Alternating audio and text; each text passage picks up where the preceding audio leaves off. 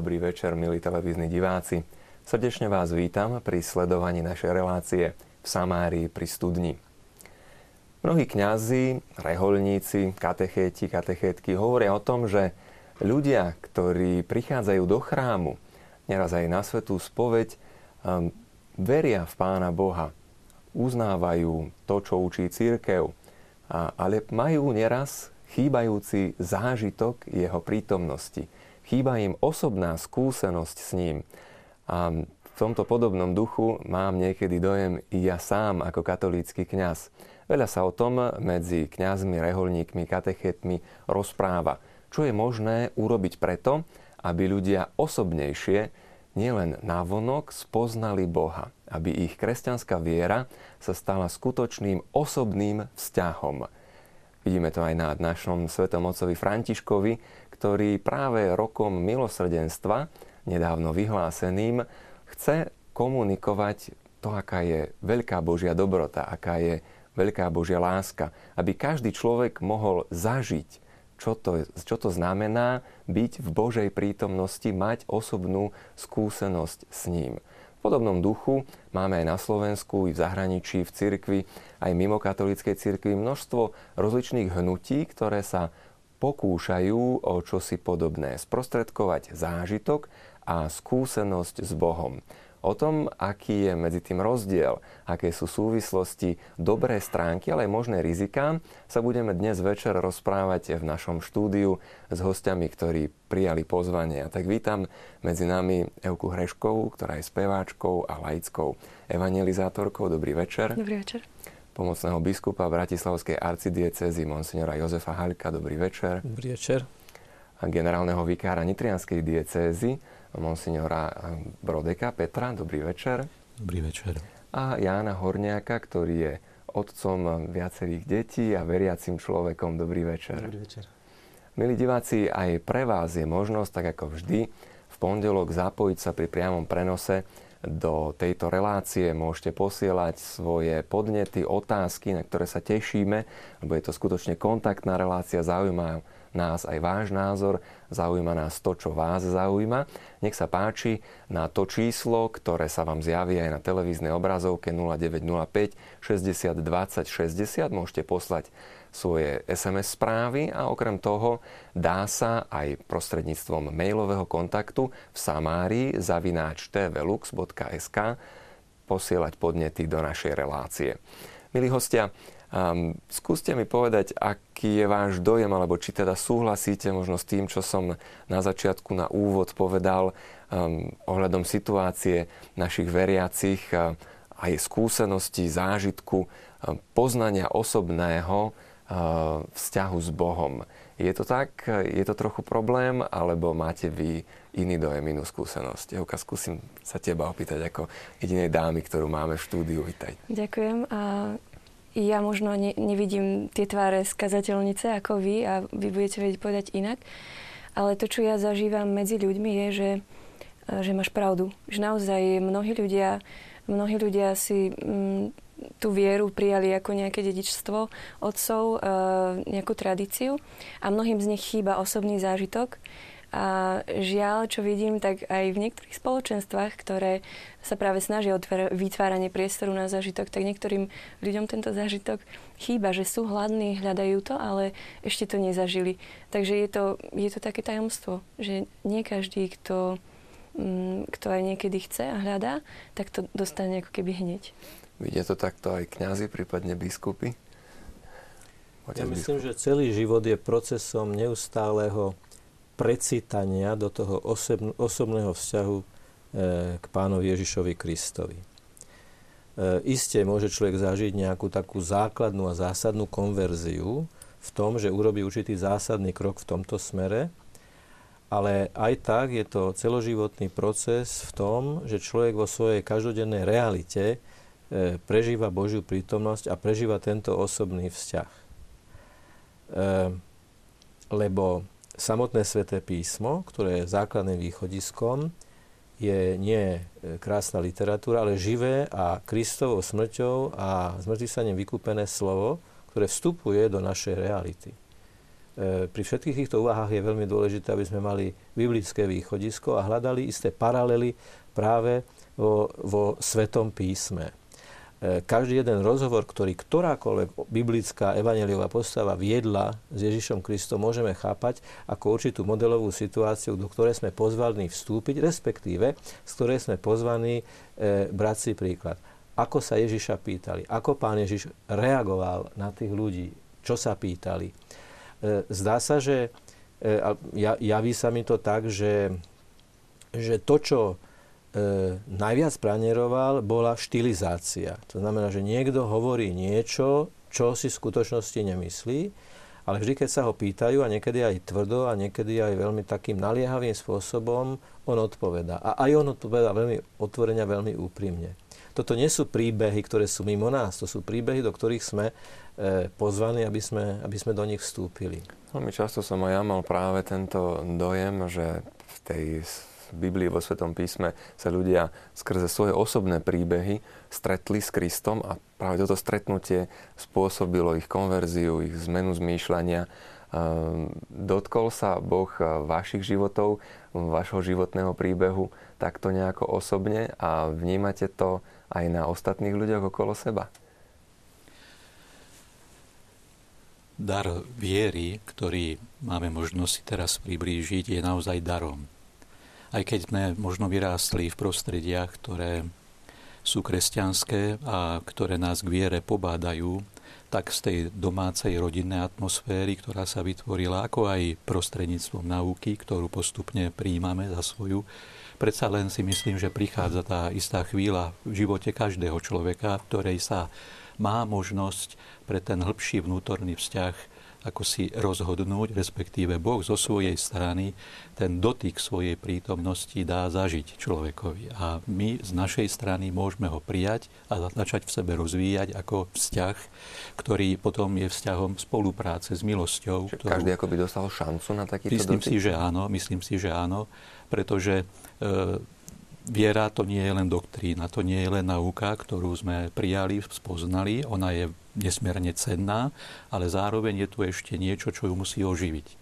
Ten vzťah, ktorý ju môže oživiť, a to môže len Boh zo svojej strany, keď človek zároveň potom je ochotný s milosťou, ktorú dostáva, spolupracovať. Takže v tomto smere si myslím, že sme tu všetci nejak dotknutí tou milosťou a považujem to ako za jednu z kľúčových tých chvíľ nášho života, keď sme vlastne mohli spoznať pána. Nejak vo vašom živote je takýto dotyk. Môžete nám trošku o tom porozprávať. Myslím, že tých dotykov v mojom živote bolo hodne. Aspoň ja to tak vnímam, lebo možno, že pre mňa sú to dotyky s Bohom a pre niekoho, pre niekoho to môže byť iba niečo light, dá sa povedať. Ale Boh zasiahol, myslím, že v mojom živote veľakrát. Či to už bolo v rozhodovaní buď pre manželstvo, alebo pre duchovný život. Konkrétne, akože ja poviem len tú celú pointu. Mal som duchovného vodcu fantastického. Ale už sme boli rok rozedené s trešou manželkou. Bol som na vojne on mi napísal list, v ktorom napísal Jano, ja viem, že ty v budúcnosti budeš usmiatým otcom mnohopočetnej rodiny a nie smutný reholník. To znamená, e, on ma tak dokonale poznal cez tie naše mm, duchovné rozhovory, cez, e, cez tú osobnú vieru, dá sa povedať, že on ma dokázal prakticky usmerniť jedným obyčajným dopisom. A to bol aj pre vás určitý dotyk. A to bol pre mňa určitý dotyk vyslovene s nebom. E, keď viem teraz spätne, že je to tak a je to pravda, tak e, ja nemám inú šancu iba skloniť hlavu pred Bohom a ďakovať mu za toho človeka, ktorý bol prostredník toho, aby sprostredkoval jeho vôľu. Keď sme to ale začali, tento dotyk asi nebol jediný, ich nasledovalo. Jasné. Potom nasledovali mnohé dotyky, ale ten najväčší došiel pred 5 rokmi, keď, e, keď som vážne ochorel. Mm, pamätám sa na ten dnes, ako, mm, ako keby to bolo včera alebo dnes. E, oznámenie e, diagnózy nevyliečiteľnej choroby si myslím nie je jednoduché ani pre samotného lekára. E, možno tú lekárku, keby som povedal, mnohí poznáte, ale mm, už teraz sa tak smejeme nad tým, lebo ona začala rozprávať, rozprávať, škrapkala sa za jedným uchom, za druhým uchom a po 15 minútach som jej chytil ruku a hovorím, pani doktorka, Čo mi povedzte, že čo mi je a je. No, že máte mielom. Ja hovorím, že nemám ani šajnu, čo to je, povedzte mi to nejak ináč. Že máte plazmocitom. No to už vôbec neviem, čo je, tak mi povedzte, čo máte. Rakovina kostné drene. Aha, tak to už viem, je, tak čo s tým budeme robiť? Skončila táto debata odborná a keď som vyšiel von, tak hneď za rohom bola kaplnka.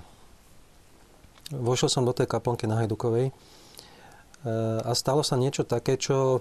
Mm, padol som na kolena a prvé, čo som sa začal modliť, ale to neviem prečo fakt, bol magnifikát.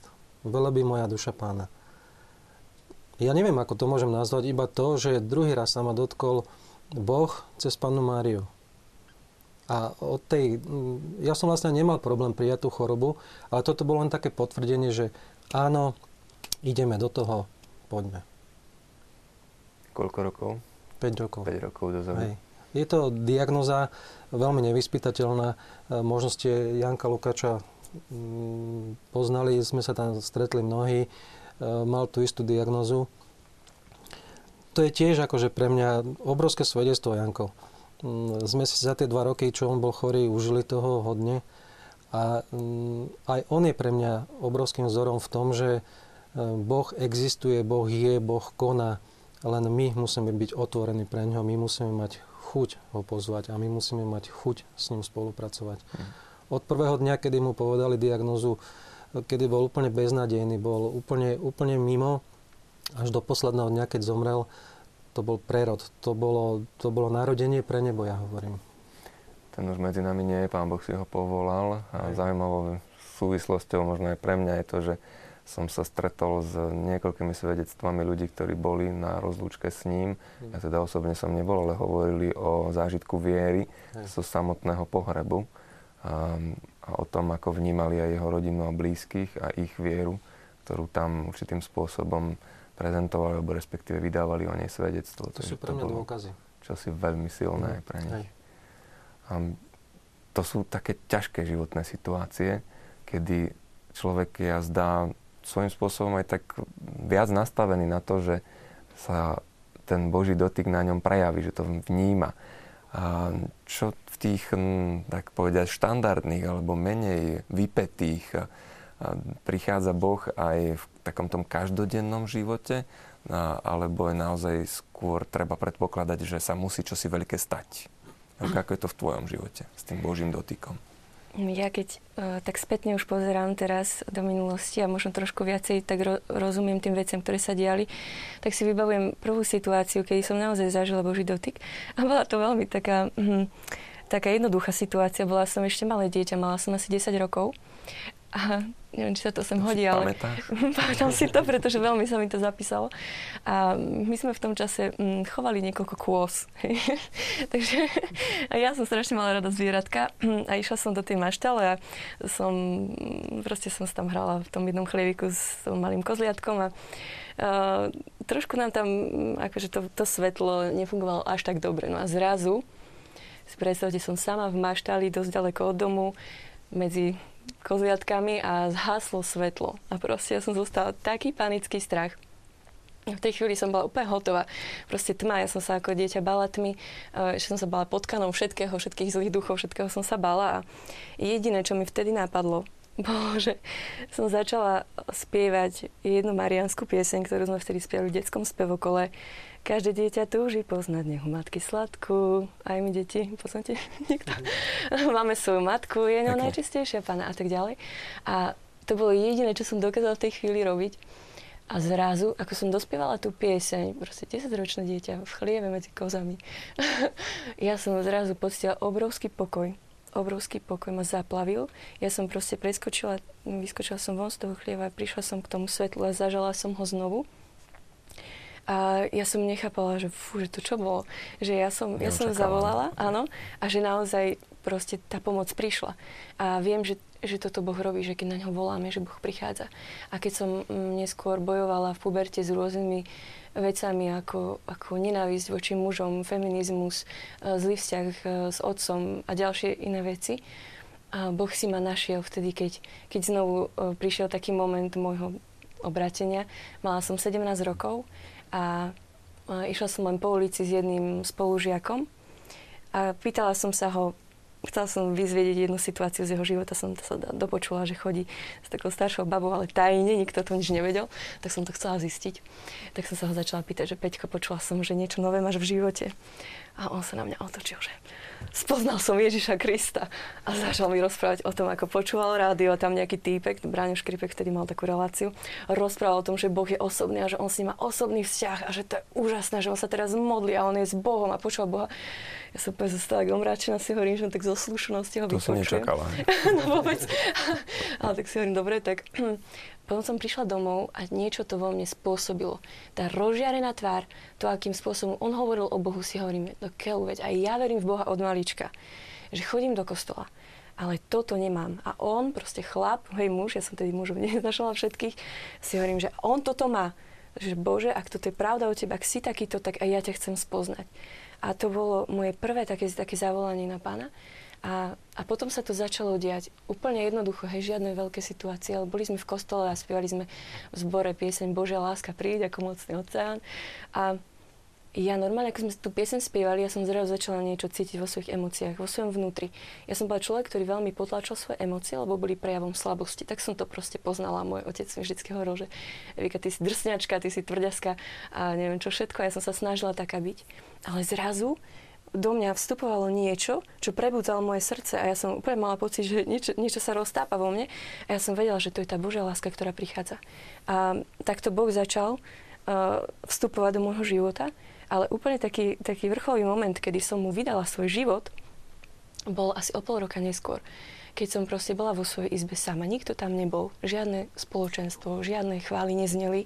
Ja som proste bola na svojej na dláške vo, vo svojej izbe.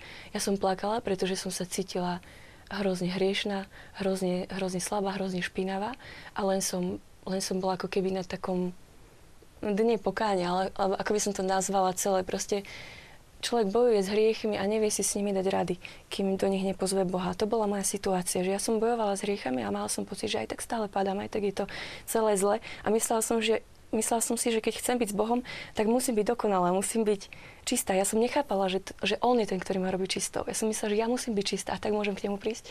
Ja som plakala na tej dláške a iba som proste volala na Boha, že Bože, že mňa nikto nemôže milovať. Ani Ty ma nemôžeš milovať, že ja som špina, pozri sa na mňa.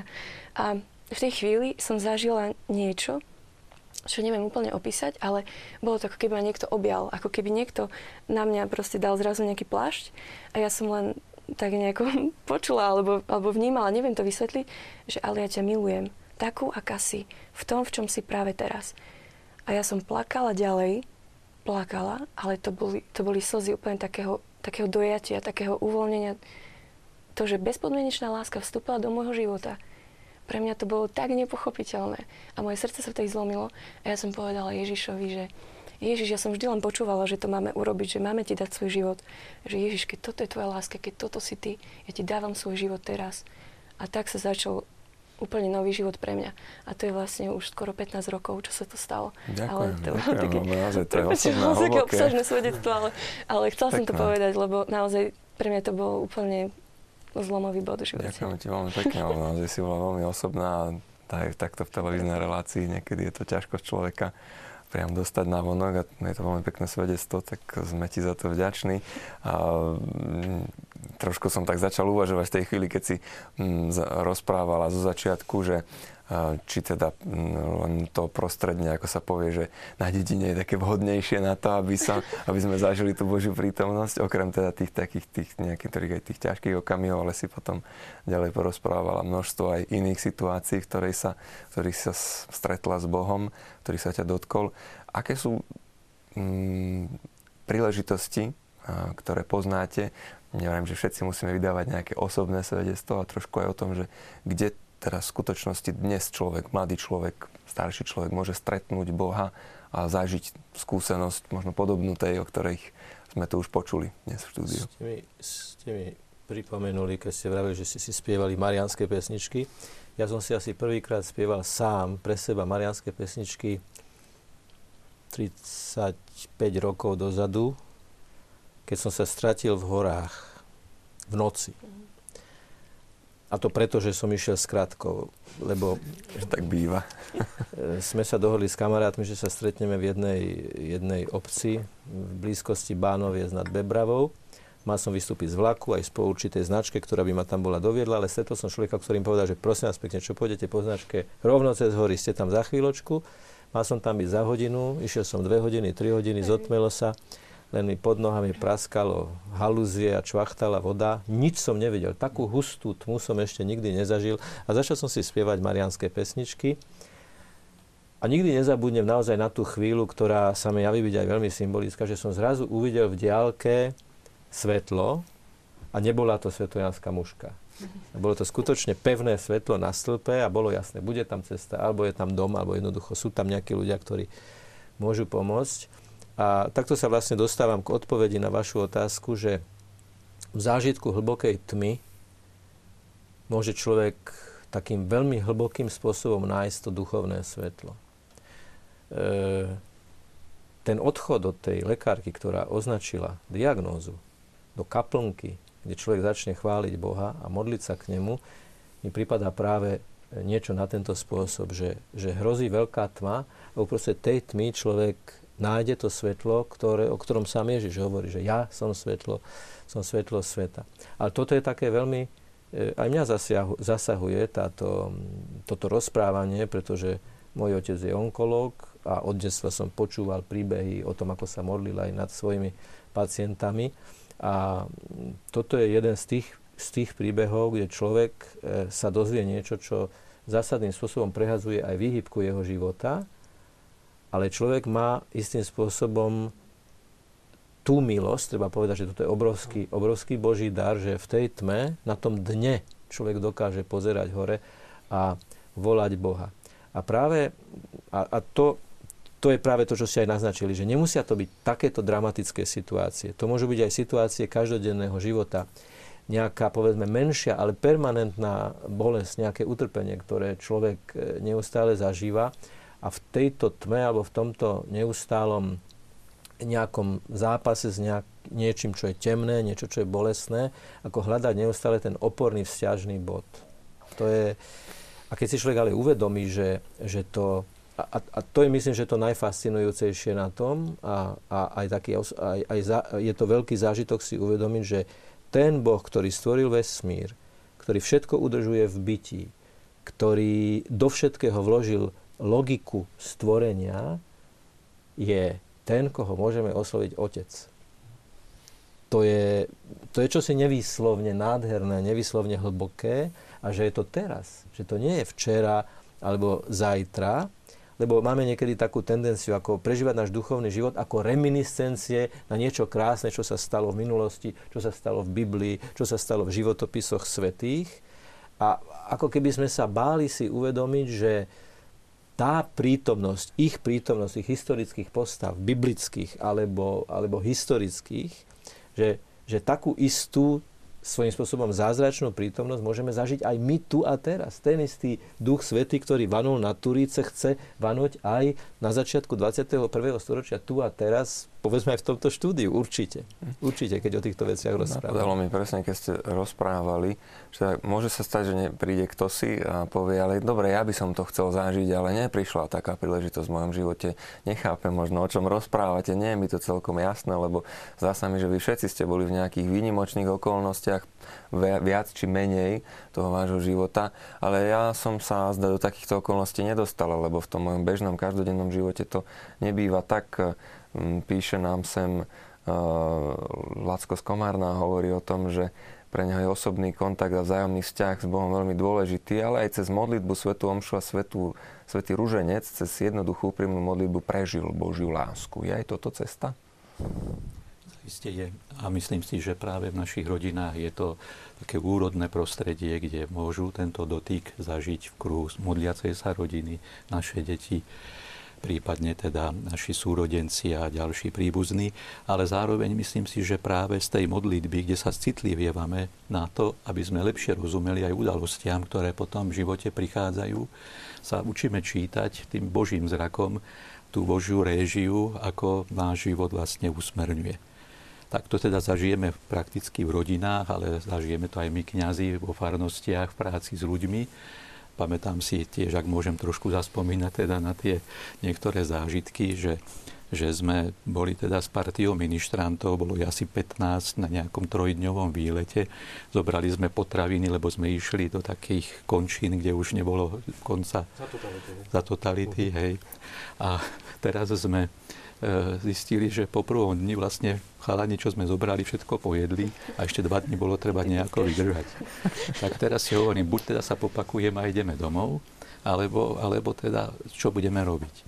A v tom nás tak nejak napadlo, že na jednom oproti láze e, bola taká akoby e, pani, ktorá občas predávala nejaké potraviny, ktoré nosila asi z mesta, aby pre tých e, ľudí, ktorí bývali na láze, mala po ruke. Tak si hovoríme, ideme skúsiť. Bolo 7 hodín večer, v sobota, 7 hodín večer, keď sme prichádzali, videli sme sa svieti v tom dome a už s takou malou dušičkou aj asi štyria tí chlapci išli ešte s nami tak sa pýtame, pani, my sme teda už skoncovali s, našou, s našim proviantom. Prosím vás, nemáte aspoň jeden chlieb. Pritom sme chceli dva. A pani hovorí, neviem prečo, ale dnes naši osadníci neprišli a dva mi zostali. Tak si hovorím, vynikajúco. Potom si ešte hovoríme, ešte keby nejaké napolitánky alebo niečo sladké ešte, ak máte. Tak sme jej vybrali celú policu, ktorú tam mala ešte pár kusov na ukladaných a vrátili sme sa domov. Myslím si, že z celého toho akože duchovného pobytu, čo sme im rozprávali, nejaké prednášky alebo mali nejaké také debaty, asi najsilnejší zážitok bol v tom, že pán sa u nás stará išli no nakupovať a podarilo sa. A vlastne človek vidí, že, že teda to nie je len nejaká náhodička alebo nejaká záležitosť. Pred pár dňami mi v jednej rodine rozprával otec, že, že teda sú taká chudobnejšia rodina a teraz na jar už tak sa chystajú trošku na tú sezónu a že si kúpia kosačku, takú tú vyžínačku a mali niečo vyhliadnuté, tuším, za 218 eur, za 219 eur ale peniaze nemali, len teda videli, čo asi by chceli. A z okolností, teraz na jarniak chodia tie vyučtovania za elektriku, prišiel preplatok 218 eur. Tak si hovoria, že pre nich je to nádherné Božie riadenie, Božia režia a tie deti vlastne v tom prostredí rastú aj v tej živej viere a samozrejme potom sa im ľahšie aj modlí, aj teda vidia, že to sú prepojené nádoby, že, že to nie je len nejaká povinnosť, ktorú si tu musíme večer odklačať spolu všetci, alebo odmodliť sa nejaký desiatok, alebo aj celý ruženec, ale že, že to, je len, to je len spôsob, ako sa učíme citlivieť na tie praktické veci, ktoré deň prináša. Hm, zrejme, že keby si to človek povedal, že ja tomu neverím, je to len zhoda okolností, nezaujíma ma to, to bola len náhoda, tak ste, že neverí. Jedna vec, ktorá ma tak zaujala, ako možno taký spoločný menovateľ z toho, čo ste rozprávali, je určitý background, ste pozadie viery a modlitby, v ktorom ste ale žili a vyrástli v tom okamihu, keď prišiel ten zážitok. Lebo keď ste začali spievať, alebo sa modliť, alebo teda opakovať nejakú pieseň, ktorú ste poznali, to nemohlo prísť celkom samé od seba, lebo ak by človek sa nemodlil predtým, uh, ste povedali, že ste začali magnifikát, veľmi moja duša pána, to nevie tiež každý. Uh, takisto aj tie piesne nepozná úplne každý, lebo museli ste v niečom vyrásť. Čiže je toto potrebné ako ten základ? No, tak si myslím, že je to veľmi potrebné. Uh, už tu padlo aj padli také reči, že uh, dedičstvo našich otcov zachovaj nás, Pane. Prečo nie? Aj to je veľmi dobrá vec. Ja tiež veľmi rád spomínam e, zase do, tej, do tých totalitných čias ešte na Štefanovi tu pri Pudmericiach, keď som ministroval s detkom každé ráno cez prazeny o 7 a to som mal 6, 7, 8, 9 rokov, ale to sú tak nádherné zážitky. E, byť pri tom oltári, byť pri tej Eucharistii, pomaly sa dotýkať a vyobliekané ešte tie zelené goliere vtedy boli nádherné, ako, alebo červené podľa toho, aká bola liturgická farba. Ale potom prichádza obdobie, samozrejme, e, kedy z toho infantilného človečika aj v tom obyčajnom slova zmysle sa stáva nejaký puberťak a postupne dospelý človek. Ale tak je to aj s duchovným životom.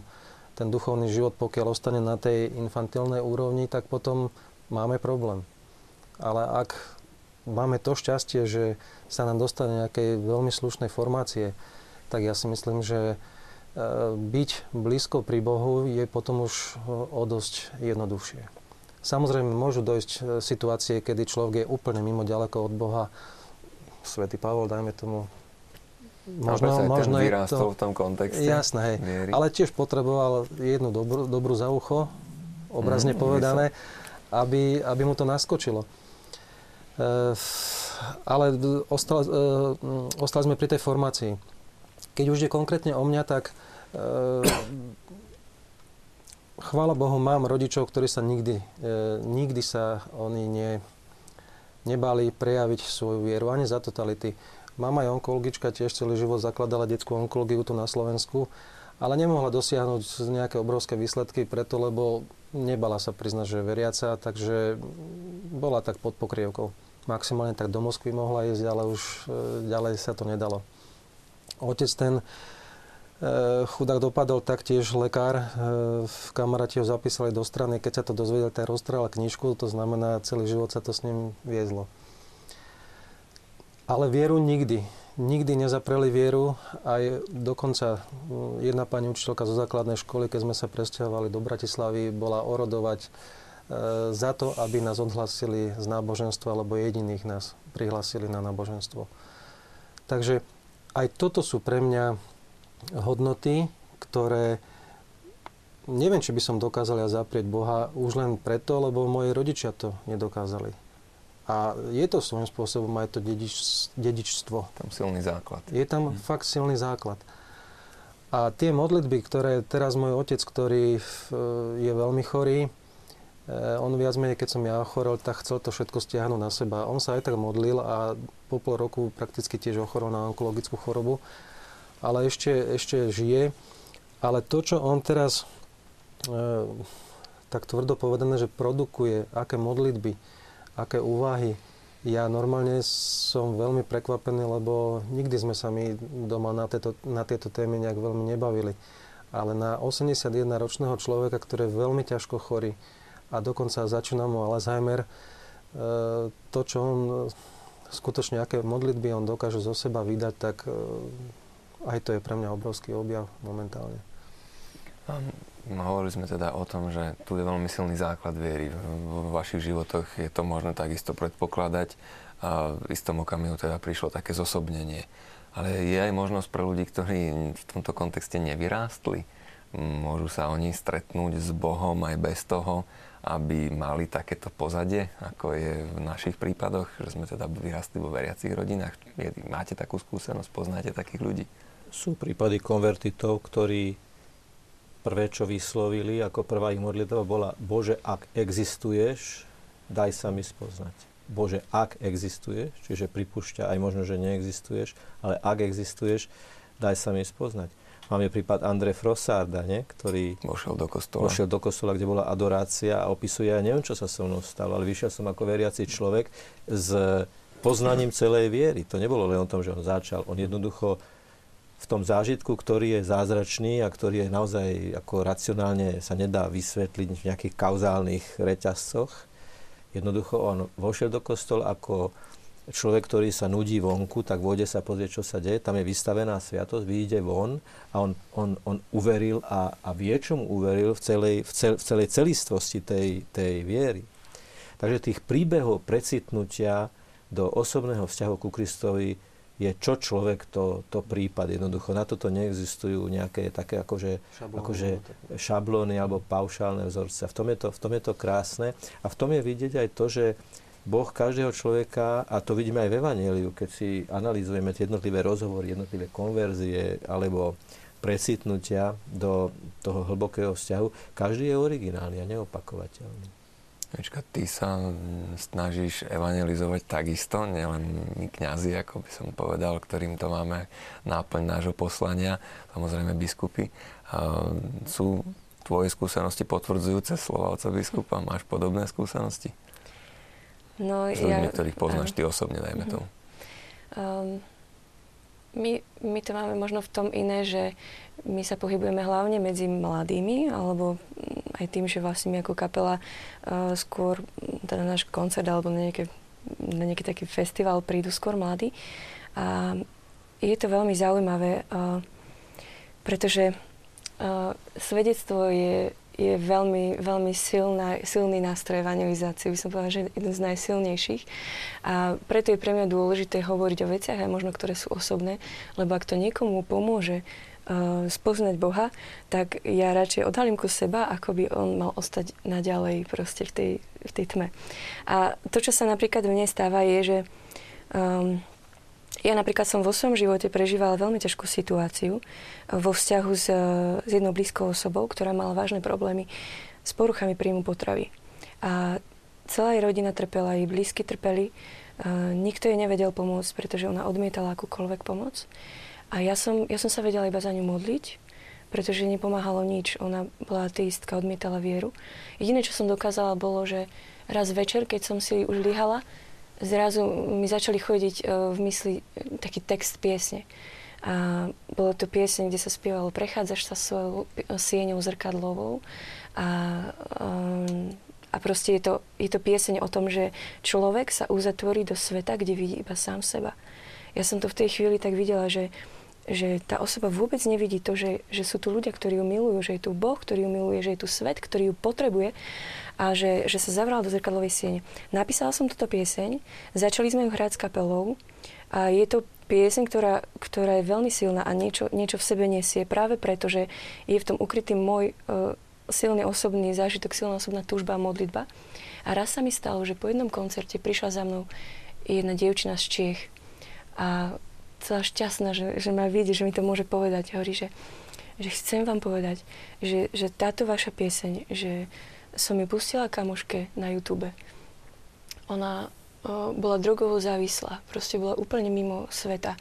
Ona počula túto pieseň a niečo to v nej urobilo také, že ona proste v tej chvíli skončila s drogami. A proste teraz e, je šťastná matka.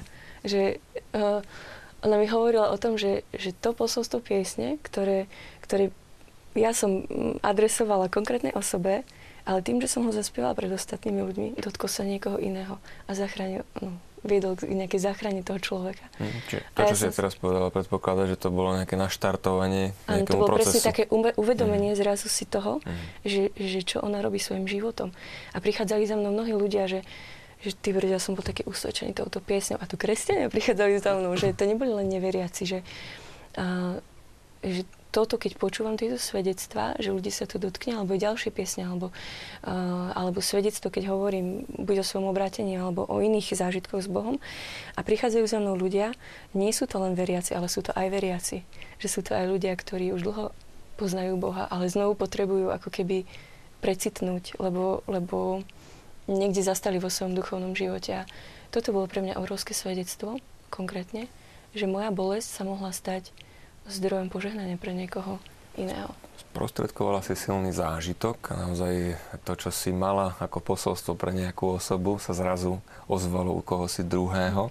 A to, čo som sa ťa aj pýtala, čo si aj sama naznačila, že predpokladáme, že to naštartovalo istý proces, že to asi nebolo celkom, že teda ja sám som toho človeka otočil, zachránil, obrátil. A, a to je tá moja otázka teda aj e, pre vás, pre všetkých, že ako to teda funguje, lebo neraz sa môže stať, že ten mladý človek alebo aj starší niečo zažije v tej viere, a, teda v duchovnej skúsenosti. Ale e, je to už e, všetko, alebo potrebné je, aby niečo potom nasledovalo? Ako to funguje v tom duchovnom živote? Lebo tých zážitkov to viacerí vedia opísať, ale potom niektorých sa to aj dotkne len na chvíľu a zrazu to stratí. Ja som e, absolvoval niekoľko takýchto evangelizačných šnúr s takýmito spoločenstvami. Je to veľmi zaujímavé, že postavia sa pred ľudí a vydávajú osobné svedectvo a naozaj to môže mnohých zasiahnuť. Je tu ale jedna veľmi dôležitá vec, ktorú asi všetci zápasíme, že keď vydávame to svedectvo a hovoríme o zážitku, ktorý sme mali my, musíme dávať veľký pozor, a to je, to je ako prirodzene ľudské, aby to ego nepresakovalo nad to, ako Taliani hovoria, io a dio. Io to je ako ja, dio to je Boh. A v tom svedectve povedal by som to tak, že ja musím byť len okno, ktoré svetlo prepúšťa. Ja sa nesmiem hrať na svetlo. Teda v zmysle, že som jeho zdrojom. Bo zdrojom svetla je vždy Ježiš. Ja mám byť okno, ktoré to svetlo prepúšťa. Čím je okno otvorenejšie a čistejšie a čím viac sa zrieka ak si seba, tým viac toho svetla prepúšťa. Existuje ešte jedna iná forma vydávania svedectva, ktorá, prepačte, ak to tak poviem, ale myslím, že sa na tom zhodneme, je oveľa náročnejšia. A to nie je, že že teda v nejakom krátkodobom a organizovanom čase človek to svedectvo povie. To je, to, to je veľmi vzácne a môže to priniesť veľa dobrého ovocia, ale svedectvo pred ľuďmi, s ktorými žijeme 24 hodín denne, tak povediac pod jednou strechou. Svedectvo pred týmito ľuďmi. A to sú tie každodenné, drobné, tá drobnokresba každodenných vzťahov.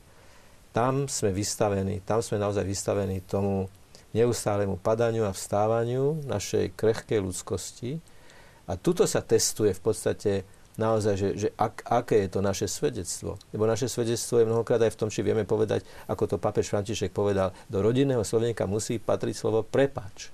To neustála schopnosť uznať si, reštartovať a tie vzťahy znovu akože, akože obnoviť. E, alebo niekto povie, ja som veriaci. Dobre, ale ako tímový spracovník nie si dobrý, ako kolega nie si dobrý, ako profesionál flákaš svoju prácu človek berie na seba obrovskú zodpovednosť vtedy, keď povie ja som veriaci, tak potom od neho očakávajú, keď si veriaci. A keď je pán, pánom tvojho života, pán Ježiš, veríš Evangeliu, tak potom tá latka je nastavená vysoko a človeka aj posudzujú veľmi, veľmi e, kriticky. Svojím spôsobom aj oprávnene a niekedy aj nie práve e, s dobrým úmyslom. Ale to chcem povedať, to, to, to každodenné, každosekundové svedectvo, to je, to je naozaj mimoriadne náročné. Žiť to do dôsledkov, že dávajú to, to svedectvo na, na poriadok, aby to ne, nakoniec nebolo kontraproduktívne, že ty niekomu rozprávaš o viere, ale sám ju nežije, že to je iba nejaká nálepka. Preto mňa ešte tak stále zaujíma tá možnosť toho procesu, že ako to funguje ďalej, ako sa človek posúva od toho zážitku ku nejakej, ja neviem, skúsenosti s Bohom, čomu si hĺbšiemu. Ako to funguje? Alebo ako by to malo fungovať? Neviem, či celkom odpoviem na tú otázku, ale pokiaľ zoberieme si tú evaníliovú cestu, akú nám sám pán Ježiš naznačil, ten proces evangelizácie alebo privádzania k živej viere, tak sú tam také tri základné momenty. Napríklad, pán Ježiš skôr než oslovoval zástupy, prežil celú noc na modlitbe. Potom pristúpil k ľuďom, ktorých videl ako ovce bez pastiera, bolo mu ich veľmi ľúto. A až potom ich začal vyučovať. Táto taká trojčlenka som ju si osvojil pri komunite Emanuel, ktorí hovoria, že na prvom mieste je to adorácia, súcitenie a evangelizácia. To znamená, že ak chceme sprostredkovať vieru iným, keď sme povedali až na začiatku, že je to dar, tak ho treba aj vyprosovať. Čiže ja nemôžem prísť za niekým a hneď chcieť od neho, aby ma počúval a zvestuje mu veľké veci. Ja si to potrebujem pripraviť, srdc modlitbu, teda pôvodu jeho srdca, aby bol ochotný počúvať. Potom ten druhý krok, to pán biskup teraz naznačil, že je vlastne to postavenie sa vedľa toho človeka s dobrým svedectvom dobrým svedectvom života, ale zároveň aj s veľkou empatiou vnímať toho človeka, kto to vlastne je, prečo tak koná, prečo tak žije. A odkiaľ ja môžem mu vlastne začať pomáhať. Čiže postaviť sa na úroveň jeho, nie na úroveň môjho nejakého ohlasovateľa, kazateľa alebo moralistu dokonca, ale na úroveň človeka, ktorý chce pochopiť jeho konanie. A až potom, keď za istý čas vidím, že nájdeme nejakú spoločnú niť. Čiže to je tá schopnosť empatie, súcitu. empatie, súcitu. Hej, pán Ježiš sa vlastne pozeral na ten, na ten zástup a bolo mu ho ľúto. Tie slova bolo mu ho ľúto vyjadrujú celé jeho vnútro, že vlastne on vníma to blúdiace stádo, alebo to nenasítené Čiže stádo. sa akoby ponoriť do ich chápania. Do ich chápania, do, do ich, ja ich nemôžem odsudzovať, pretože žijú tak, ako žijú, hm. ako žijú neveriaci, alebo teda nejak morálne zvrátenie a podobne. Jednoducho, pre mňa sú to ľudia, ktorí majú v sebe to najcenejšie a to je duša vykúpená Kristom. A mne na tomto záleží, ale hľadám aj spôsob, ako sa vlastne k tomu citlivému momentu toho spoločného možného dialogu dostať. Čiže nemôžem akoby sa blúpať násilne do jeho srdca, ktoré je nepripravené neraz, ale musím čakať na ten okamih, kedy. Veľmi tak učebnicovo to vidím na tom diakonovi Filipovi, keď, keď sa stretol s tým kráľovským úradníkom, ktorý išiel z Jeruzalema a na tom voze, ku ktorému sa pripojil, mal otvorenú knihu proroka Izaiáša, kde čítal o Božom baránkovi vedenom na zabitie. Pritom Filip, predpokladám, že už v tej chvíli vedel, čo mu môže povedať, alebo čo mu môže zvestovať, ale bol veľmi blúdny. A rozumieš, čo čítaš? Rozumieš, čo čítaš? Čiže niekde sa stretol s niečím, odkiaľ sa dalo ísť ďalej. Ale až keď dostal odpoveď, ako by som mohol, keď mi to nemá kto vysvetliť, vtedy mu svietila zelená a mohol hovoriť. Čiže dá sa povedať, tá pôda srdca, kde nájde tú rezonanciu, tá je dosť dôležitá. Ja som sa v tejto súvislosti zamýšľal aj tento týždeň nad tými evaneliovými čítaniami, čo boli, že keď Ježiš stretol tých emavských učeníkov, on s nimi v podstate kus cesty prešiel zlým smerom. Oni šli zlým smerom. Oni šli od Jeruzalema. Ale on potreboval s nimi prejsť. Dokonca, dokonca e, sa ich mu hovorí, že ty, ty si asi jediný, ktorý nevie, čo sa stalo v Jeruzaleme. Čo je taká bizarná situácia, keď to hovoria tomu, kto bol protagonistom udalosti. On im nepovie, že ako vy si dovolujete mňa sa to pýtať. A hovorí, a čo? A nechá si to prerozprávať. Potrebuje, potrebuje ich počuť, potrebuje, aby to vyjadrili aj s emóciami, aj s prežívaním, aj s postojmi. Až nakoniec povedia, zostan s nami, lebo sa zvečerieva v ich duši. Potom vytvorí s nimi spoločenstvo.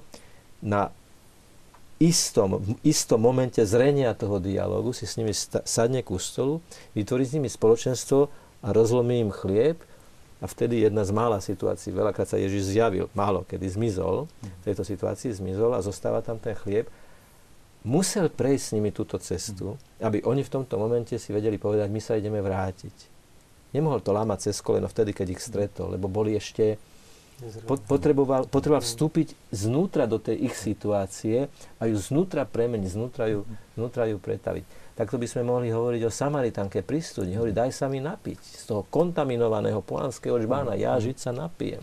Ale tým, tým ju otvoril, otvoril pre rozhovor. A myslím, že aj v evangelizácii alebo v apoštoláte, najmä keď sa človek ponorí do toho prostredia, ktoré je úplne buď odcudzené alebo priamo nepriateľské, že človek musí mnohokrát tých mladých ľudí aj počúvať, všetkých výtky, všetkých predsudky, vypočuť to, vypočuť to, zamýšľať sa nad tým a lebo zdá sa, že mnohokrát ako keby sme vyplitvali príliš veľa energie na to, že analýzujeme, jak je možné, že toto je tak a nie tak, ako by to byť malo. No nič, realita je jednoducho taká. A túto realitu treba uchopiť a túto realitu treba znútra začať premieňať. A to chce mnohokrát mm, ani nie hovoriť, ale počúvať. Počúvať, vcítiť sa, porozumieť a nesúhlasiť. Nie, o to nejde. Aj Ježiš nás učí tomu, že to milosedenstvo, o ktorom bude veľmi veľa, e, ešte budeme veľmi veľa počuť, aj hovoriť, aj rozímať, v budúcnosti nespočíva v tom, že človek vstupuje do tej situácie v zmysle nejakého súhlasu alebo rezignácie, ale s istou ambíciou vycítiť v tomto dobré a to dobre potom otvoriť aj pre toho človeka, ktorý je jeho nositeľ a možno ani nevie o tom, že v tom to dobré v ňom je. Že Kristovi sa ako by podarilo vytvoriť tú atmosféru, ako neviem, hovoril kora korlokvitur, že srdce k srdcu prehovorilo a bol schopný odkomunikovať to, čo očakávate od nás, ako od kniazov, pýtam sa teda lahikov, že máte dojem, že to dokážeme, zvládame to, napríklad tuto nám niektorí píšu, Patrik nám píše, že on si pamätá, keď sa to vo Svetej Omši dalo zažiť, bola iná atmosféra, niekedy aj kňazi robia Svetú Omšu, to je ako by to bola takmer diskotéka a tam mu to úplne ako nesedí, že nevieme spraviť e, možno aj tie správne okolnosti, nevieme to svedectvo, čo, čo od nás očakávate, ako by sme to mali robiť lepšie, aby sme toto korakor, toto srdce k srdcu hovoriace vedeli spraviť? No ono je to tak, že koľko ľudí, toľko chutí. E, koľko, koľko ciest vedie ku Kristovi? Veľmi veľa. Veľmi veľa ciest, ktoré sú požehnané Svetým Otcom. Ale a ja môžem povedať, ktoré mi nevyhovujú. Nie je toto priestor na to, aby som povedal, že ktoré mi, dajme tomu, nevyhovujú. Ale dajme tomu, ako, ako ten posluchač, hovoril, že možno ho to vyrušuje ten spev hlasný v kostole. Možno je to nejaký meditatívny typ, taký, ktorý potrebuje skôr adorovať, alebo ktorý potrebuje fakt len strohú v úvodzovkách svetu omšu. Tým je uspokojený. Stále máme na výber. Máme, chvála Bohu, po revolúcii máme na výber nespočetné množstvo kňazov. Keď stále ich nie je dosť. Ale e, je to obrovská úloha a obrovský záväzok pre každého jedného kňaza. E, kňazi sú tiež ľudia. Sice majú svetenie, ktoré e, vyššie svetenie tu na Zeme guli neexistuje ako kňazstvo. Ale skutočne aj každý kňaz je originál, každý má svoju charizmu. Má každý kňaz svoju charizmu. E, neverím, že existuje na svete jeden jediný kňaz, ktorého by nikto nemal rád. To nie je pravda. Každý si toho svojho kňaza, keď chce, nájde. Ale dôležité pre každého jedného človeka na to, aby si našiel toho kňaza, je na prvom mieste aj tak ten osobný vzťah s Bohom. Ten kňaz je sprostredkovateľ. A mm, ten vzťah s Bohom ten podľa mňa aj uprace potom ten vzťah voči tomu kňazovi. Ale znova opakujem, e, čo sa týka evangelizácie a apoštolátu, kňazi majú obrovskú úlohu. A ono je to aj vidieť, e, kľudne to, kľudne môžeme povedať, že nie každý kňaz, dajme tomu, má charizmu, aby robil detské sveté omše. A je to fakt veľký rozdiel, keď dajme tomu zastupuje nejaký kňaz, ktorý nemá tú charizmu na tej detskej omše, lebo väčšinou z tej homilie ani dospelí si nevedia, čo zobrať, ani ešte akože tie deti.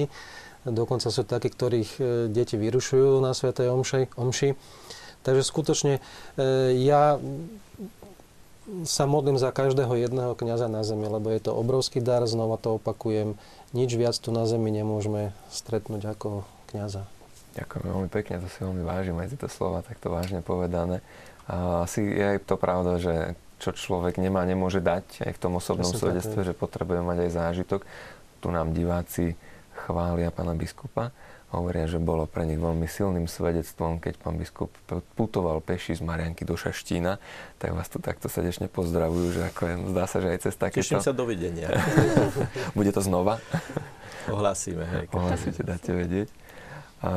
Sú tam aj nejaké otázky, pribúdajú a tak e, keďže je to kontaktnou reláciou, e, by som sa rád ich dotkol. E, pýtajú sa nás tu, že mm, viera je dar, ale dá sa dopracovať k viere aj vlastným rozumom a myslením? Prečo niektorí ľudia nedostanú v živote tento dar a šancu spoznať Boha aj vnútorne, stretnúť sa s ním? Čo tá rozumová cesta? Čo ten dar? Ťažká otázka. E, ja môžem povedať len tak, čo ja, čo ja som tak videla a pozorovala, možno to páni fundovanejší sa vyjadria, tak, tak e, všeobecnejšie. Ale mm, to, čo, to, čo vidím, že Boh robí, je, že Boh sa prihovára každému cestou, ktorá je jemu prirodzená. Že sú ľudia, ktorí sú viacej racionálni a potrebujú veci pochopiť. A sú ľudia, ktorí prežívajú veci cez emócie viac. Ja prirodzene som emocionálny človek. Ja som hovorila o zážitku, ktorý som mala. Pre mňa, pre mňa to prišlo cez emócie mňa to úplne premohlo, to, mňa to prevalilo proste, ja som bola hotová. A, ale a je, svojim rozumom veríš, a, Áno, áno, ale to bolo ako keby taký sprievodný a už jasné, že potom som začala uh, sa zaujímať, formácia a všetko prišlo ďalej. Ale sú ľudia, ktorí sú tak silne racionálni, že ako keby uh, Boh vie, že to, ako, ako sa k ním dostať, je ich rácio, hej? Že napríklad znovu spomeniem Braňa Škripeka, ktorý keď hovorí svoje svedectvo, kráčal som po ulici ateista totálny. A zrazu šmik a proste ja som vedel, že Boh je niečo sa udialo v jeho raciu. on to tak uh, rozpráva, že zrazu on pochopil, že mu docvakli nejaké veci. Uh, ak sa teda tak môžem povedať. Ale myslím, že je mnoho takých ľudí, že zrazu im niečo do seba zapadlo v mysli, v, v raciu, v rozume. A oni uverili. A potom zase to je o tom, že OK, môžeš mať zážitok, ale čo s tým urobíš? Keď sa rozhodneš, že chceš spoznávať Boha, vstúpiš do toho procesu, o ktorom sme hovorili, že to je to, ako to pokračuje, že čo Čiže s tým urobíš. môže byť tak emocionálny, ako racionálny áno, podľa teba? Áno. Mm. A boh vie, boh vie, že čo je Boh pozná náš jazyk. Každý, každý z nás máme uh, svoj vlastný jazyk a on sa nám prihovára práve tým jazykom, že nesnažme sa získať veci tak, ako ich dostali iní, pretože oni sú iní. Že niekto je jednoducho, uh, ja neviem, niekto je romantický typ a Boh sa k nemu vie prihovoriť cez, cez toto, hej, že niekoho proste dostáva, že keď padá jemný jarný dážď a cíti Božiu prítomnosť, hej, mm. príklad. Ale je, je potom zase niekto, kto je dobrodružný typ, ktorý potrebuje dobrodružstvo a zažíva Boha cez dobrodružstvo. Uh, čiže uh, aj čo sa tohto týka, Myslím si, že je to o tom, že Boh nás pozná. Boh nás pozná. Pre Boha nie je problém naše rácio, pre Boha nie, je problém naše emócie, nie sú problém naše emócie, ale ja osobne si myslím je to, že ak úprimne hľadáme Boha, ak úprimne na ňo voláme, Boh povedal, hľadajte ma a dám sa vám nájsť. A ja tomu verím, že to je proste niečo, čo, čo Boh dáva. A možno nie u každého je to explózia emócií. U niekoho je to proste cvak. A u niekoho je to proste niečo zase úplne iné. Ale Boh sa nám dáva dáva poznať. On túži potom, aby, aby my sme ho spoznali. On je ten, ktorý nás stvoril pre vzťah, nie pre nekonečnú skrývačku. Takže toto je taký môj pohľad. Ďakujem. A čo podľa vás, teda páni, eh, je to ľahšia tá cesta emócií alebo ľahšia cesta rácia? Aké vy, vy s tým máte skúsenosti? Niekedy tá atmosféra, ktorá sa vytvára neraz aj na takýchto stretnutiach evangelizačných, skôr ako by išla cez tú emocionálnu stránku. Um, tá emocionálna stránka potom, potom bude vystavená veľkej skúške.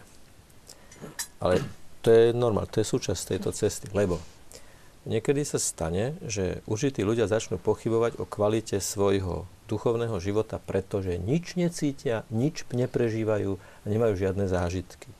Ale to je vtedy, vtedy keď im pán povie, tak e, veríš mi aj vtedy, keď toto nebudeš mať, alebo veríš len preto, že toto máš ako istú, istú vnútornú odmenu kultúrne prostredie, v ktorom žijeme, povedal by som, že tomuto ako veľmi nahráva, tejto negatív, nazvime to tak, e, nenazvem to negatívna tendencia, ale nebezpečná tendencia pre duchovný život. Lebo už nemáme len, že em- emocionalizmus, ale máme priam emobiznis, že cez emócie nabudzované špeciálnym, sofistikovaným, mediálne prepracovaným spôsobom sa človeku podsúvajú niekedy až podprahové posolstva, že človek ani nevie, že cez nabudenú emóciu sa mu vpašuje do duše určitý postoj, určitý názor alebo určitý spôsob vnímania, vnímania reality.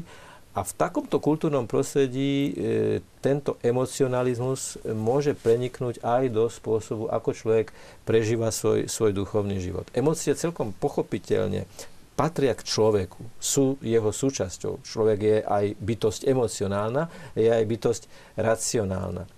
E, jednoducho len je to vec určitej opatrnosti a ostražitosti, aby si človek nemyslel, že keď prestane veci cítiť, keď prestane mať nejaké vnútorné zážitky a tak ďalej, že zažíva takú tú duchovnú suchotu alebo duchovnú púšť, práve toto môže byť vynikajúcim obdobím na také naozaj veľmi hlboké duchovné vyzrievanie. Máme konec koncov zo života veľkých svetcov, Matka Teresa, Sveta Terezia z Avilia a tak ďalej, ktorí sami popisujú, že prežívali dlhé obdobie duchovnej suchoty, necítili nič, ne, nemali nejaké že, že vnímanie, ale to je práve to, čo pokiaľ viem, práve Sveta Teresa z Lizie si potom aj sama napísala.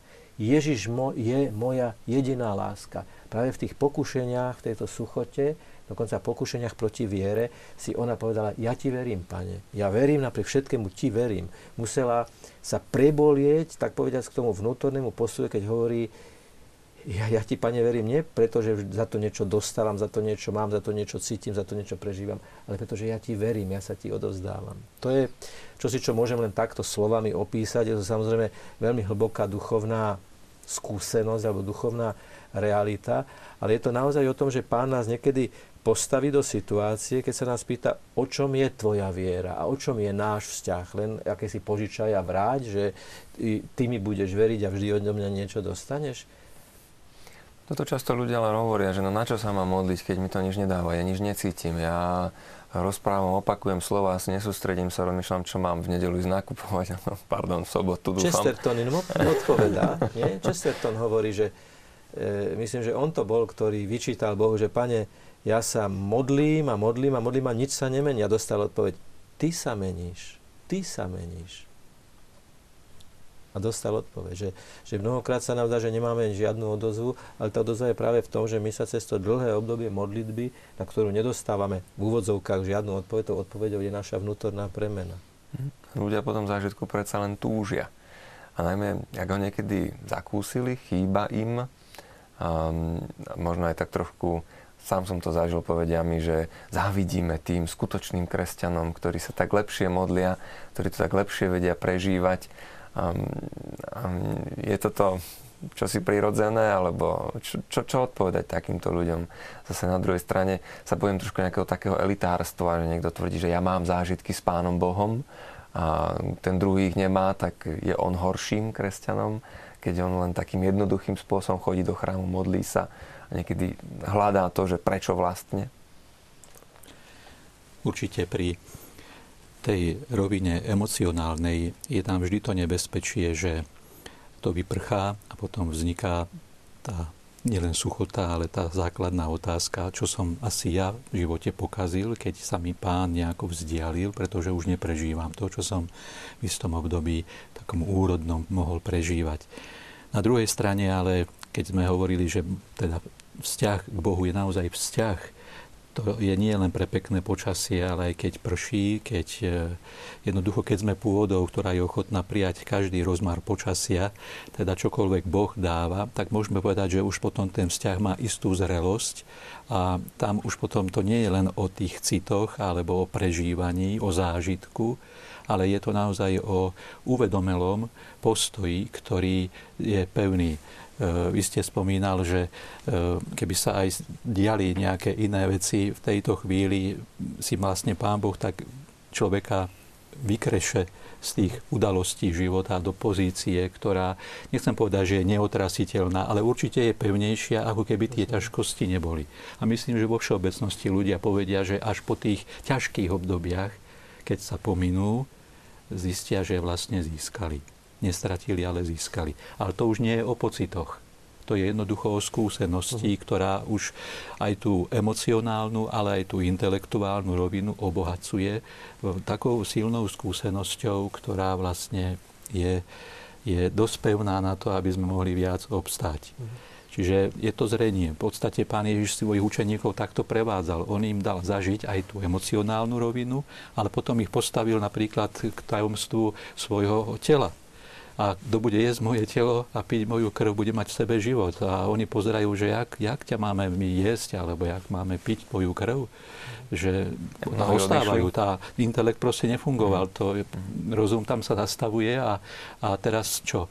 A tá otázka, a zdaj vy chcete odísť, nebola otázkou, že teraz vy to musíte veriť a zostaňte, ale možnosťou. Ak chcete, zostaňte. A teda Peter to, čo vyjadrí asi aj za ostatných, že pania, teda ku komu by sme išli, že si to už aspoň zrátal, že nemá inú voľbu, nie preto, že by musel zostať, ale že sám rozum mu to diktuje, že, že to ostatné, čo prežili pri Ježišovi, aj keď toto teraz nechápe, že intelekt sa zastavil, rozum jednoducho nefunguje, ale ostáva tam niečo, čo z tej skúsenosti je stále ešte živé a tá nás pobáda k tomu, aby tá milosť viery mohla ďalej pokračovať a rásť. Mhm. Ten dotyk Boží a to sprostredkovanie alebo ponúknutie viery je teda častokrát ponukou. Človek mm. na to môže, nemusí zareagovať, ako Kristus ponúkol to tým apoštolom. A my tu máme aj niektoré svedectvá, ktoré idú v duchu toho, čo ste aj vy rozprávali o uzdravení. Mm, jedna diváčka nám hovorí o tom, ako ďakuje Bohu za svoje uzdravenie, ktoré viedlo aj k obráteniu manžela že to boli veci, ktoré sa dotkli celej rodiny, nielen jej osobne samej. Na druhej strane sú tu ľudia, ktorí sa pýtajú, že no dobre, no prečo to niekedy tak dlho trvá, kým sa Boh niekoho dotkne, aj keď sa modlíme celý život a stalo sa, že sa aj blízky nedožili toho, že sa tá, že ten dotyk prebehol, že niek- o niekom veľmi túžili, ale neuveril. Jednoducho už nie je medzi nami a ten rozdiel nevideli. Čo sa tam dá povedať? ťažké. Nádej zomiera posledná, ja hovorím. A čnosť nádeje to je mm, veľmi dôležitá. A e, nevieme, či tam nedošlo k obrateniu. V poslednej sekunde, mili, mili stotine sekunde, ten človek mohol všetko lutovať a mohol povedať Pán môj a Boh môj. Pán Ježiš hovorí, že prostia dostanete, klopťa otvoria vám a takéto situácie môžu byť aj skúškou viery v to, že ak oni klopali a prosili, že, že aj keď to, ako hovorí Pán Ježiš Tomášovi, blahoslavení, ktorí nevideli a uverili. Teda, že nemusíme my vidieť výsledok našich modlitieb, ale veriť v to, že Pán, ak sme sa my modlili, a ten človek sa otvoril nejakým spôsobom, možno naozaj s posledným výdychom na tejto zemi, takže sa mu otvorilo a prosby boli, boli vypočuté. Nie všetko je otvorené pre naše oči a pre naše vnímanie. Um, stále sa ešte pýtajú na ten rozdiel medzi emocionálnym a racionálnym vnímaním, že to je jedna vec. Bavíme sa o ľuďoch, ktorí, pardon, sa mi to vyplo, ktorí dostali nejaký podnet na to, aby prešli do procesu budovania viery. Ale čo ľudia, ktorí nedostali taký podnet, ako majú zistiť, ako majú sa dopracovať k tomu, že majú hľadať Boha. Možno to vymodliť človeku? Určite. Modlitba je ten prvý krok, kde sa to začína. Lebo vieme, že má veľkú moc a tam, kde sme ľudsky bezmocní, ovplyvniť nejaké vnútorné procesy v človeku, tak si myslím, že toto je vynikajúci Boží dar, prostriedok, cez ktorý tú milosť my môžeme vyprosovať. Samozrejme, my si nerobíme nárok, že ju vyprosíme, alebo že z istotou ju vyprosíme, to je naozaj vždy dar, tajomstvo zároveň, ale vieme, že ten krok, ten úkon, ktorý môžeme k tomu priložiť, je pre nás veľmi zásadný. Jeden e, s týmto súvisí veľmi takých dôležitých predpokladov na obrátenie je to, čo by som nazval vnútorná úprimnosť vnútorná úprimnosť v hľadaní najhlbších zdrojov pravdy, bez ohľadu na to, či nájdenie tejto pravdy bude odo mňa nárokovať, povedzme, zásadnú zmenu v určitých návykoch, návykoch uh-huh. postojoch a tak ďalej.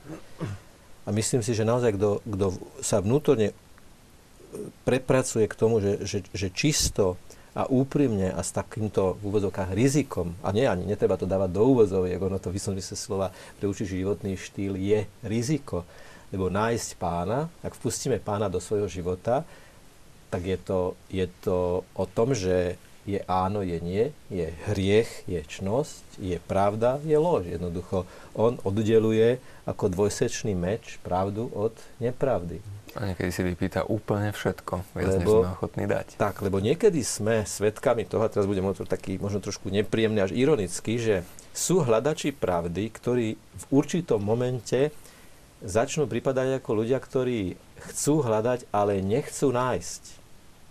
Že veľmi veľa sa rozprávajú, veľmi veľa diskutujú, veľmi veľa zvažujú, ale niekedy nadobúdam ten dojem, môžeme nadobudnúť ten dojem, ale naozaj len Boh vidí do srdca človeka. Ale niekedy vzniká ten dojem, že je to taký, taký aj si to ospravedlňujem, však ja tú pravdu hľadám, hľadám, ale bojím sa ju nájsť. Bojím sa priznať si, že je tu ten bod nasytenia, keď musím povedať, toto je moja cesta.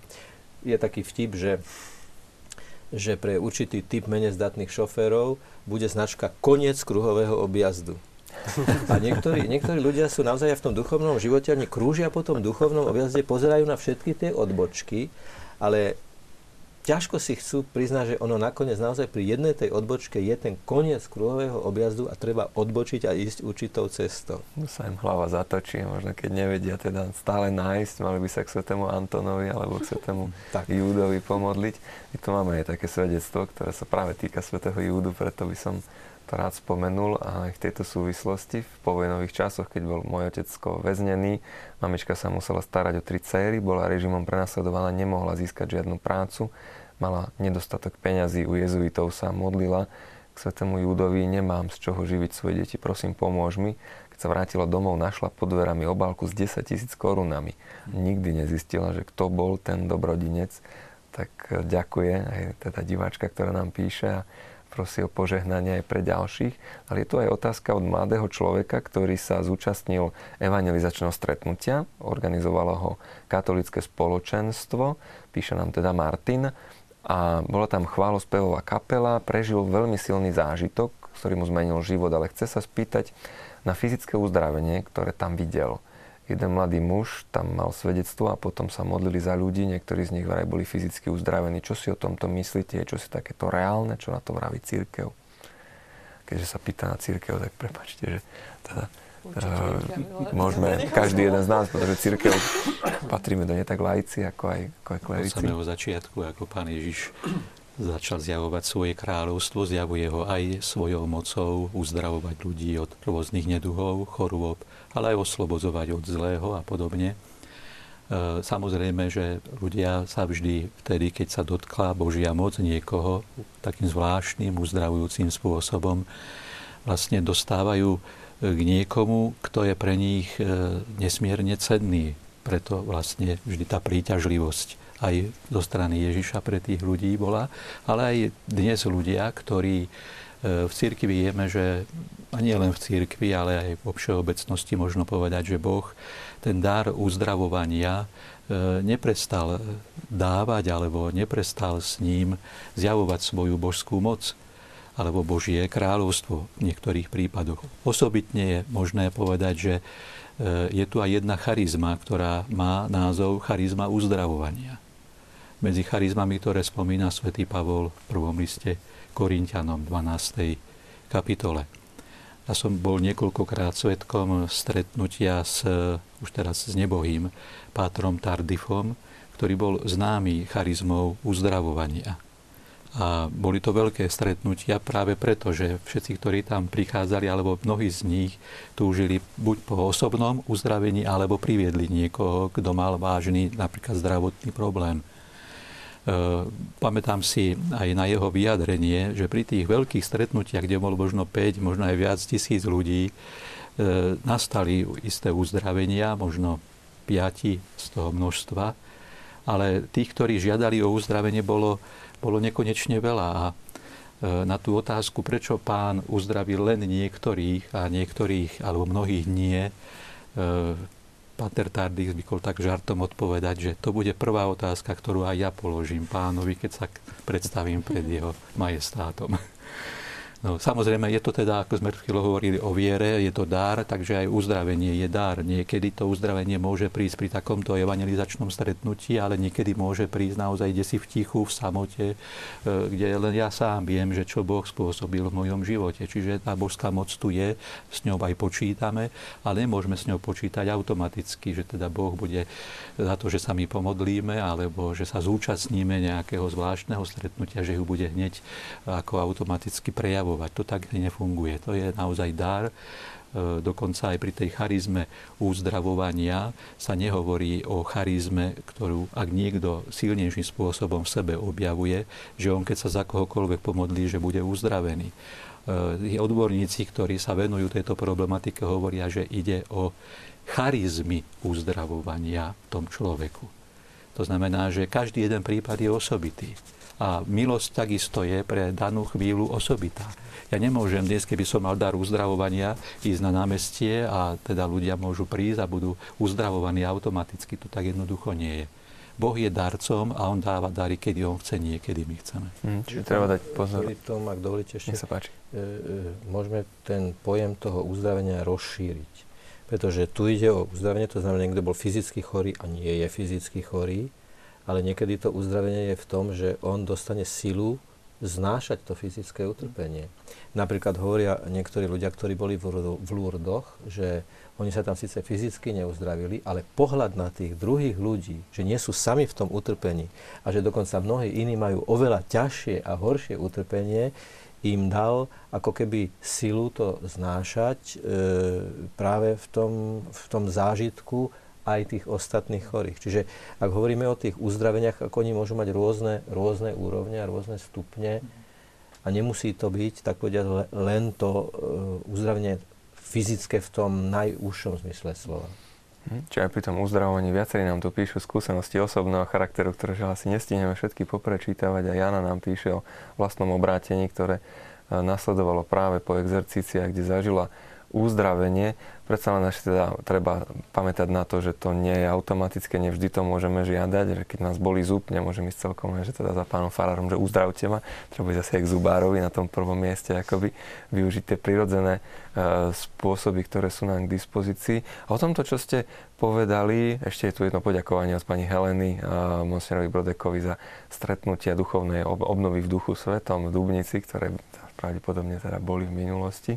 A to, čo ste vyhovorili, pán biskup, sa pravdepodobne vzťahuje aj trošku na váš život, lebo ak aj teda ste absolvovali množstvo E, terapii a tak ďalej. Myslím, že dodnes celkom to zdravie sa nevrátilo. Je to tak? Je to tak určite. Bohužiaľ, akože je to nevyličiteľný typ choroby. Ale to, nie, nie je toto podstatné. Ako, Mňa napadá strašne veľa otázok teraz, ale e, keď sme sa znova dostali do tej nemocnice, tak e, znova ma napadlo, napadla jedna vec a síce e,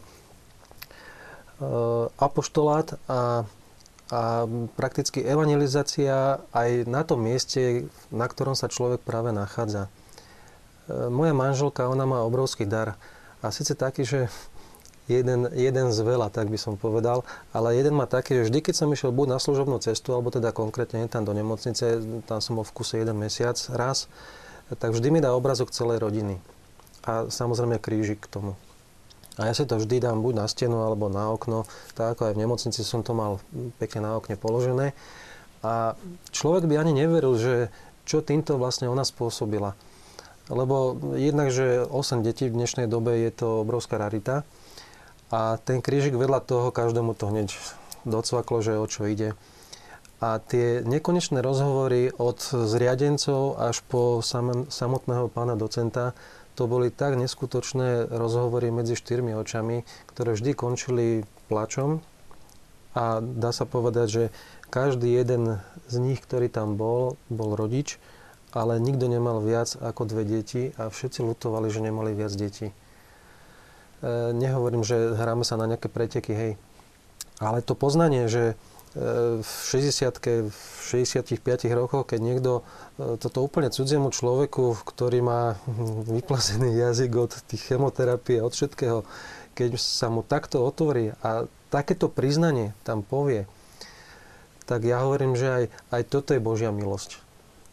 A um, určite, že príde k nejakému druhému kolu, kedy sa vrátim na tú postel a som veľmi zvedavý, že či budeme pokračovať v tých rozhovoroch, lebo je to, je to veľmi zaujímavé poznanie. Máme tu um, viacero svedectiev, veľmi osobných, uh, zo zážitku Božieho dotyku. Píše nám poslucháčka, teda pardon, diváčka Daniela o tom, čo zažila. Pýtajú sa nás na svetu Tereziu Avilsku na jej skúsenosti uh, v modlitbe, v duchovnom živote.